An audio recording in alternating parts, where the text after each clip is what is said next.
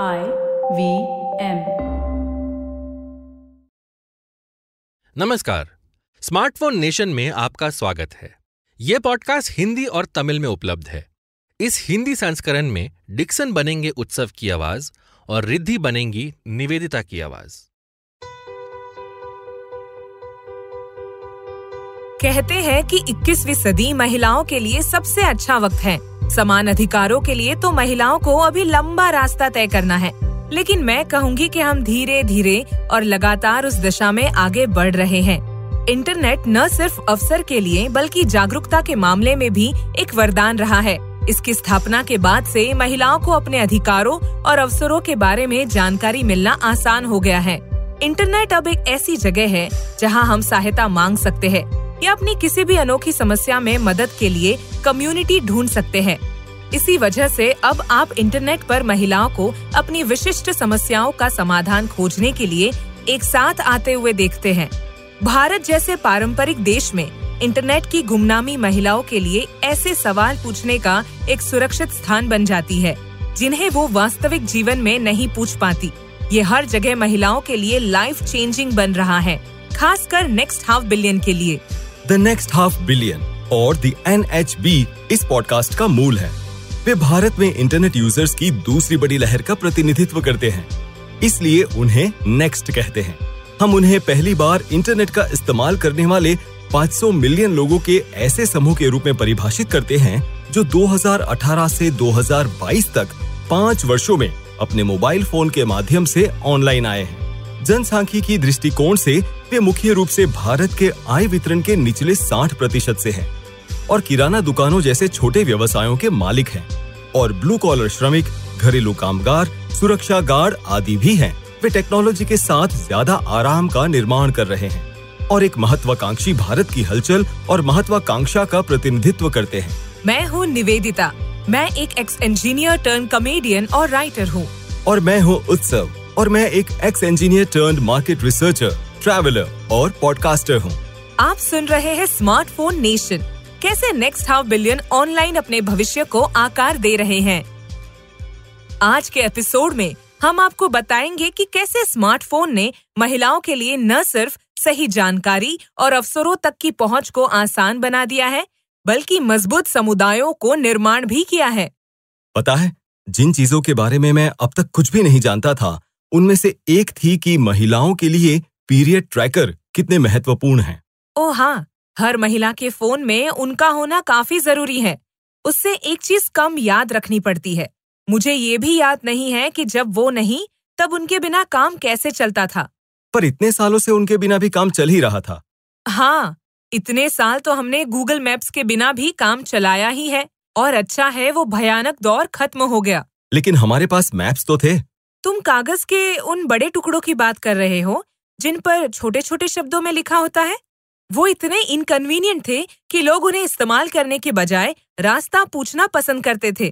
तुमने जो कहा वो सुनकर तो ये कन्वीनियंट नहीं लगता।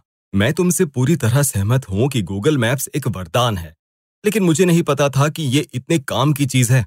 हम में से कुछ लोग डायरेक्शंस के मामले में कितने बुरे हैं ये शायद तुम अंडर एस्टिमेट कर रहे हो। लेकिन पीरियड ट्रैकर ऐसी इकलौती ऐप नहीं जो महिलाओं के लिए रेवोल्यूशनरी रही है। आज ऐसे कई ऐप्स मौजूद है जो हमें मदद करते हैं हमारे फाइनेंसेस, हेल्थ जॉब्स कम्युनिटीज में भी। और लिस्ट अभी लंबी है।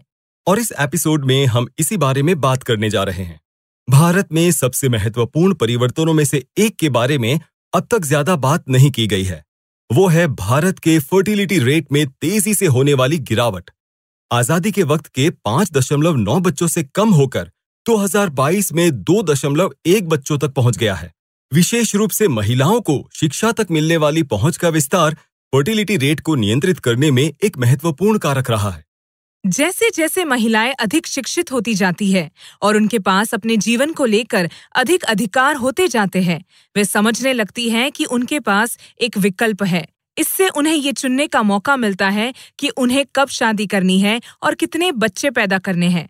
इसमें योगदान देने वाला एक अन्य कारक है भारत का राष्ट्रीय परिवार नियोजन कार्यक्रम जिसे उन्नीस सौ बावन में शुरू किया गया था। इसकी अपनी कई खामियाँ और विवाद रहे हैं लेकिन ये एक चीज़ करने में सफल रहा है वो है महिलाओं के बीच प्रजनन स्वास्थ्य के बारे में जागरूकता बढ़ाना। ये तो बढ़िया है। बच्चे पैदा करने का फैसला महिला के हाथ में होना चाहिए। मैं भी इसी पक्ष में हूँ। लेकिन हम ये कैसे निश्चित रूप से जान सकते हैं कि बढ़ी हुई जागरूकता ही इतने बड़े बदलाव का कारण बनी? Fourth national family and health survey, या N F H S four, की रिपोर्ट के मुताबिक, भारत में इक्यावन दशमलव दो प्रतिशत गर्भवती महिलाओं को कम से कम चार एंटीनेटल केयर विजिट्स मिली, जो जागरूकता और प्रजनन स्वास्थ्य सेवाओं तक पहुँच का एक महत्वपूर्ण संकेतक है। और जबकि ये महत्वपूर्ण है तब मुझे लगता है कि महिलाओं के मन में माँ बनने के बारे में बहुत सारे सवाल होते हैं, जिन्हें हमेशा एंटीनेटल केयर विजिट्स में शामिल नहीं किया जा सकता। सही कहा। खुशकिस्मती से ऐसे कई लोग हैं, जो महिलाओं के लिए इंटरनेट को और ज़्यादा समावेशी बनाने पर काम कर रहे हैं। वो ऐसे प्लेटफॉर्म बना रहे हैं, जो महिलाओं को प्रासंगिक ज्ञान प्रदान करते हैं और उनकी जरूरतों के अनुसार खास समाधान तैयार करते हैं। ऐसा ही एक प्लेटफॉर्म है हिलोफाई ये ऐप उन मॉम्स और भावी मॉम्स के लिए है जो अपने और अपने बच्चों के लिए एक सुरक्षित वातावरण बनाना चाहती है।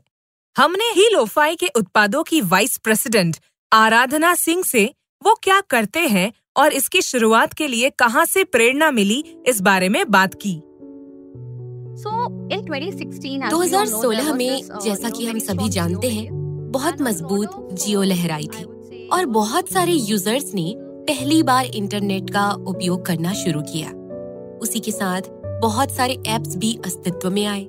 लेकिन हमने देखा कि इनमें से कोई भी एप्लीकेशन मदरहुड के सेगमेंट के लिए समाधान नहीं दे रहा था। यानी कि महिला के गर्भवती होने से लेकर उसके बच्चे के जन्म के बाद तक। और जहाँ तक हिलोफाई का जन्म कैसे हुआ?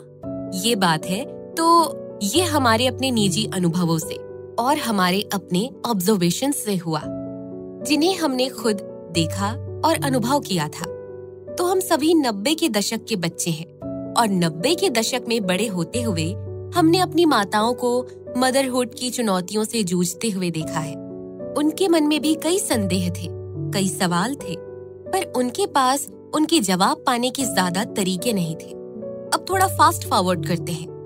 आज हम एक तकनीकी दुनिया में हैं। माताओं के इस वर्ग के लिए ज़्यादा समाधान नहीं बनाए गए थे।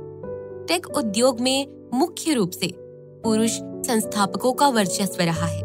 कई बार हम मज़ाक करते हैं कि अगर पुरुष प्रेग्नेंट हो सकते तो शायद अब तक हमारे पास गर्भावस्था की हर हिचकी और हर इच्छा के लिए एक ऐप बन गया होता।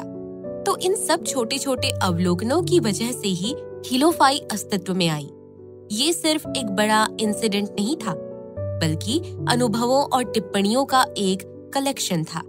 जहाँ मैं कहूँगी कि हमने एक ज़रूरत देखी, एक अंतर देखा और उसे कम करने का फैसला किया।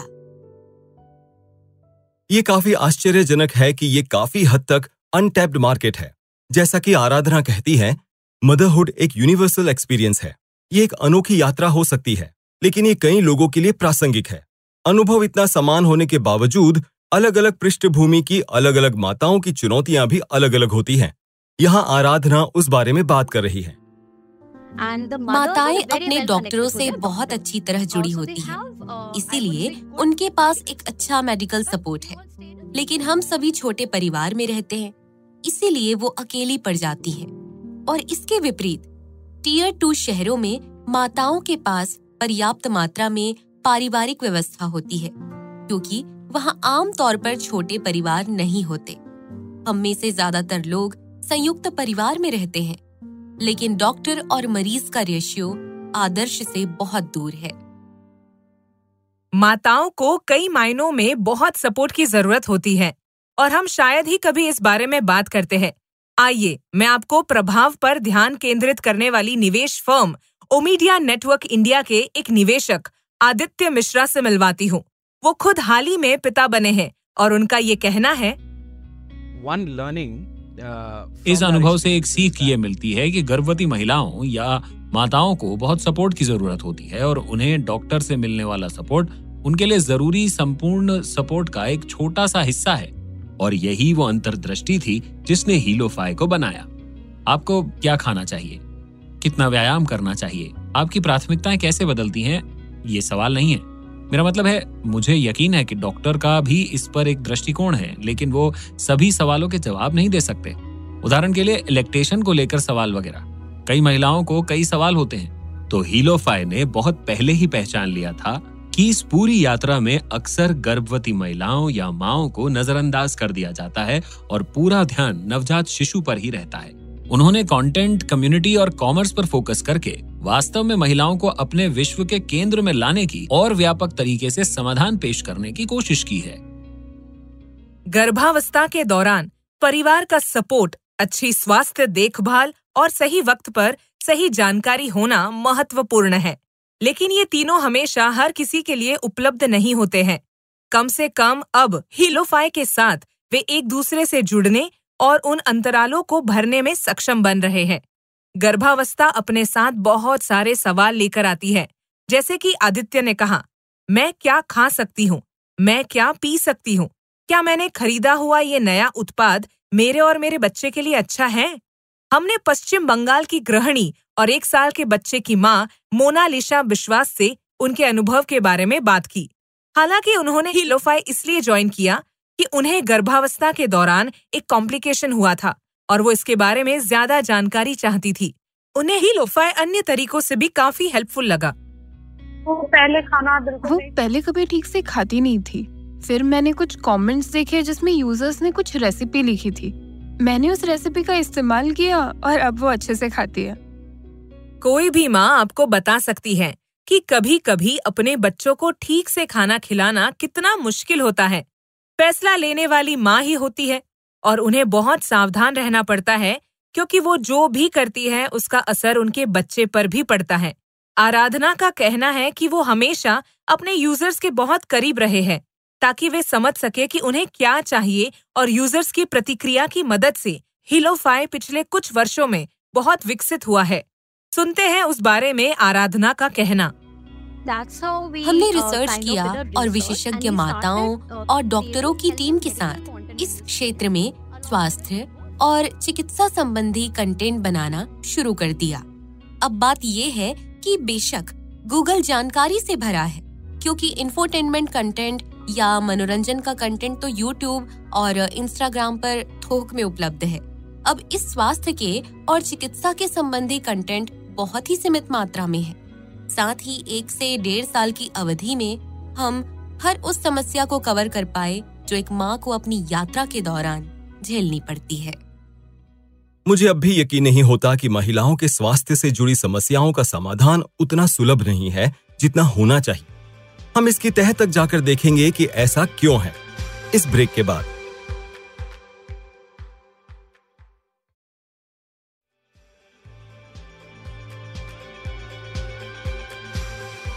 स्मार्टफ़ोन नेशन में आपका एक बार फिर स्वागत है। हम ये बात कर रहे थे कि भारत में महिलाओं ने अभी अभी अपने शरीर और स्वास्थ्य के बारे में ईमानदारी से और खुलकर बात करना शुरू किया है। जरा सोचो 2016 में अर्थशास्त्रियों के एक ग्रुप ने दिल्ली में All India Institute of Medical Sciences में 2.3 मिलियन ओपीडी विजिट्स का अध्ययन किया। इनमें वो अध्ययन शामिल नहीं हैं जो पूरी तरह से महिलाओं के लिए होते हैं। जैसे स्त्री रोग। उन्होंने ओपीडी में आने वाले पुरुषों और महिलाओं की संभावना में बड़ा अंतर पाया। एक महिला के मुकाबले एक दशमलव सात पुरुष आए। काश मैं कह पाती कि ऐसा इसलिए कि महिलाएँ स्वस्थ होती है, लेकिन ऐसा नहीं है। इसमें कोई शक नहीं कि महिलाओं का स्वास्थ्य पूरी दुनिया में एक विवादास्पद विषय बना हुआ है। एक बड़ा उदाहरण वर्ष 2022 में रो वी वेड में हुआ बदलाव है। एक ऐतिहासिक कानून जिसने अमेरिका में गर्भपात तक पहुँच को एक फेडरल राइट बना दिया।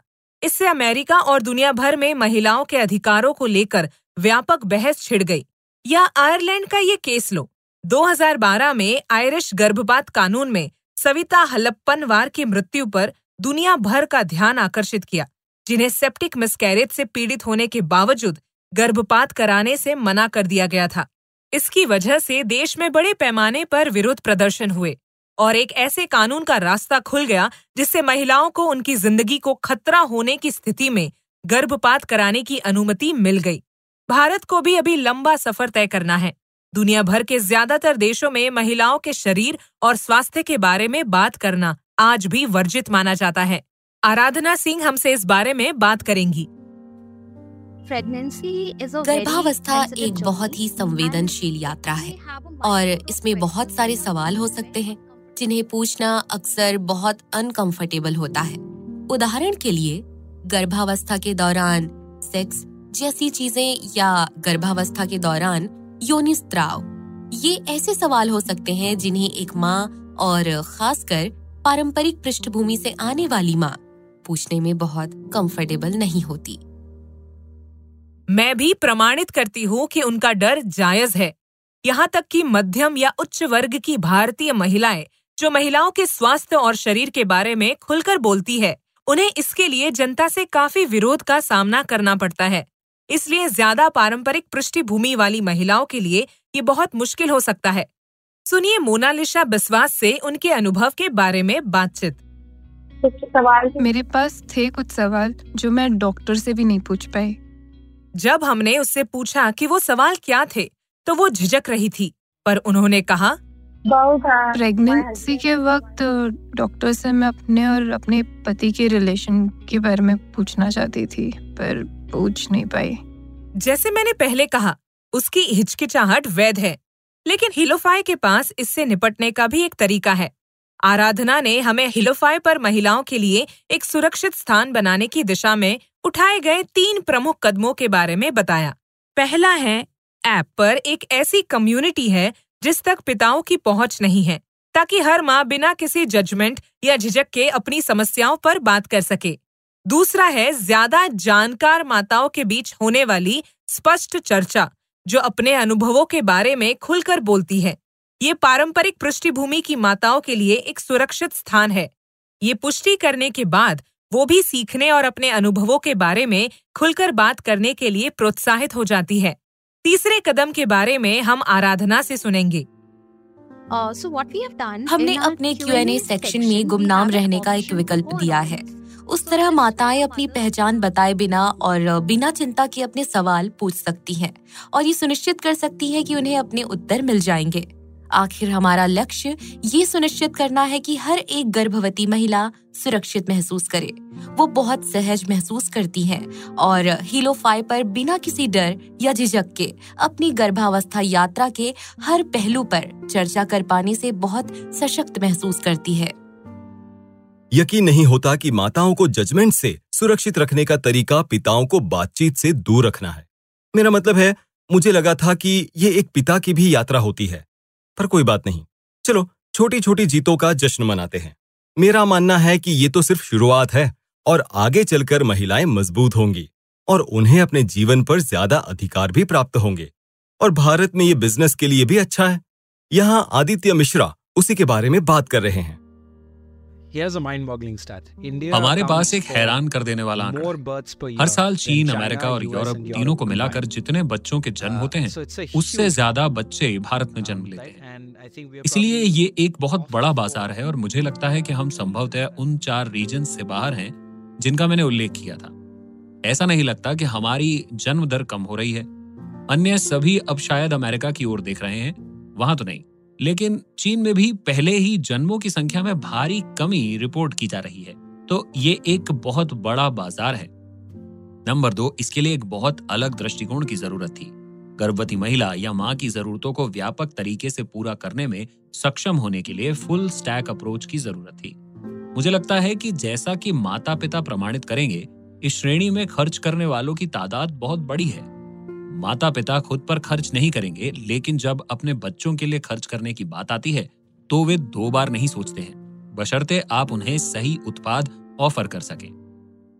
महिलाओं को बेहतर सेवाएँ प्रदान करने के लिए हम जो कदम उठा रहे हैं, वो सिर्फ़ स्वास्थ्य सेवा तक ही सीमित नहीं है, बल्कि इसमें फाइनेंस भी शामिल है।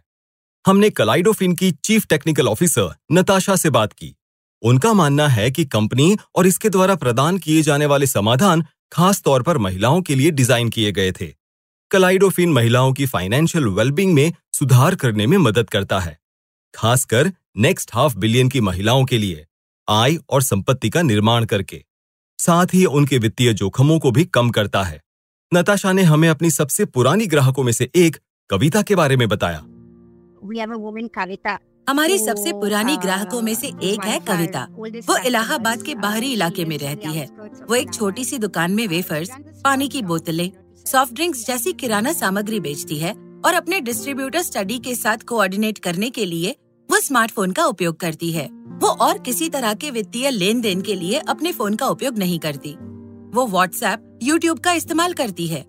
उसने अपने क्षेत्र के माइक्रो फाइनेंस संस्थानों से कई लोन्स लिए हैं और कविता को कलाइडोफिन के बारे में पहली बार उस माइक्रो फाइनेंस संस्था के माध्यम से ही पता चला, जिसके साथ वो पहले से ही काम करती है और जिससे उसने लोन लिया है और हमने भी यही अपनाया है है ना? हमने जिसे अडॉप्ट किया है, उसे टेक एंड टच मॉडल कहते हैं हम माइक्रो फाइनेंस संस्थानों, छोटे बैंकों, सहकारी बैंकों के साथ गठजोड़ करते हैं, जिनका हमारे लक्षित ग्राहकों के साथ पहले से ही रिश्ता है और ये हकीकत में कई महत्वपूर्ण तरीकों से मदद करता है। जब कविता हमसे पहली बार मिलती है तो मुलाकात एक विश्वसनीय माध्यम से होती है। वो हमें एक एजेंट के माध्यम से मिलती है, जिसके साथ वो संभवतः पहले से ही काम कर रही है। एक ऐसा संगठन जिस पर उसे भरोसा है और वो पहले से ही कई सालों से उनके साथ काम कर रही है। और इससे उसके लिए कलाइडोफिन सर्विसेज़ को समझना, मानवीय जुड़ाव प्राप्त करना बहुत आसान हो जाता है। नताशा ये भी कहती है कि एजेंट अपने ग्राहकों को अपने प्लेटफॉर्म पर लाने के लिए पूरी तरह से अपनी टेक्नोलॉजी पर निर्भर होते हैं। और इसलिए कलाइडोफिन न सिर्फ़ सेल्फ सर्विस में, बल्कि उसके लिए ज़रूरी असिस्टेड टेक्नोलॉजी में भी निवेश करने में विश्वास करता है, क्योंकि लास्ट माइल कनेक्ट पूरे प्रोसेस के दौरान ग्राहक का हाथ पकड़े रखता है। भारत में जेंडर गैप काफ़ी बड़ा है, इसलिए सहायता मिलने से काफ़ी मदद मिलती है। सुनते हैं नताशा से। फिन इंडेक्स रिपोर्ट को कोट करेंगे क्योंकि मुझे लगता है कि इसमें कुछ बहुत ही स्पष्ट आंकड़े हैं। उन्होंने देखा कि लगभग एक तिहाई यूज़र्स अक्सर परिवार के किसी सदस्य या एजेंट की मदद के बिना अपने खाते का उपयोग नहीं कर सकते। और कविता हकीकत में कोविड लॉकडाउन के दौरान हमारे साथ पूरे परिश्रम से बचत कर रही है। इससे उसकी ज़िंदगी में बहुत बड़ा फ़र्क आया है क्योंकि वो आपातकाल के वक्त में भी उस बचत का उपयोग करने में और बचत जारी रखने में भी सक्षम हो गई है। वो ज़रूरत पड़ने पर क्रेडिट का भी उपयोग कर सकती है, क्योंकि उसके पास सेविंग्स हिस्ट्री और पास्ट क्रेडिट हिस्ट्री भी है, जिसका हम संपूर्ण रूप से विश्लेषण कर सकते हैं। हमने कलाइडोफिन की यूज़र कलाई सेल्वी कृष्णमूर्ति से बात की, जो तमिलनाडु के धर्मपुरी की रहने वाली एक दर्जी है। वो अपने पति के साथ रहती हैं, जो एक दिहाड़ी मजदूर हैं, और उसकी तीन बेटियाँ स्कूल में पढ़ती हैं। ये है उसकी कहानी। सर ने कहा कि अगर तुम हर महीना पाँच सौ रूपए अलग रखकर उसकी बचत करो तो वो पैसे अपने बेटी की शिक्षा और अपने लिए इस्तेमाल कर सकती हो। हमें उनकी बात पसंद आई। इसलिए हमने एक खाता खोला। बचत का उपयोग करके मैं एक छोटी ट्यूशन शुरू करने का सोच रही हूँ।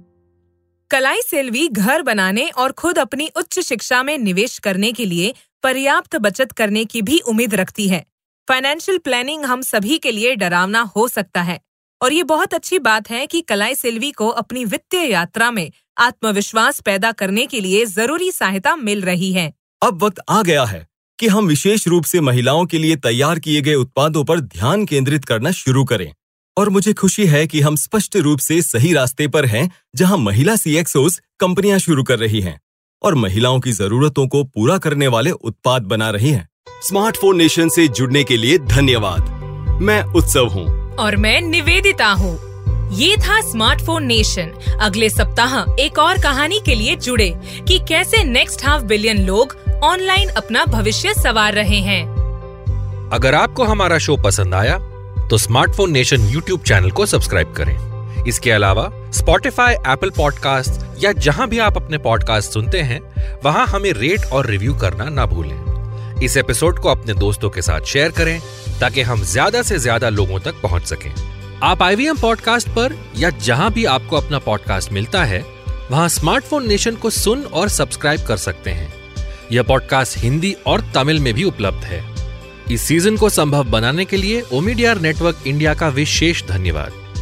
यह जानने के लिए कि ओ कैसे साहसी और उद्देश्य संचालित उद्यमियों के साथ साझेदारी करके भारत के अगले आधे अरब लोगों के जीवन को बेहतर बनाने के लिए काम कर रहा है ओमीडियर नेटवर्क डॉट इन पर जाएँ। हमें बताएँ कि आप शो के बारे में क्या सोचते हैं। आप हमारे मेजबानों को ट्विटर और इंस्टाग्राम पर देख सकते हैं। उत्सव को Instagram ID at Y V travel forty two पर देखा जा सकता है। आप निवेदिता को Instagram ID at Niv dot Prakasam पर संपर्क कर सकते हैं। आप आईवीएम को ट्विटर फेसबुक और इंस्टाग्राम पर एट आई पॉडकास्ट पर फॉलो कर सकते हैं।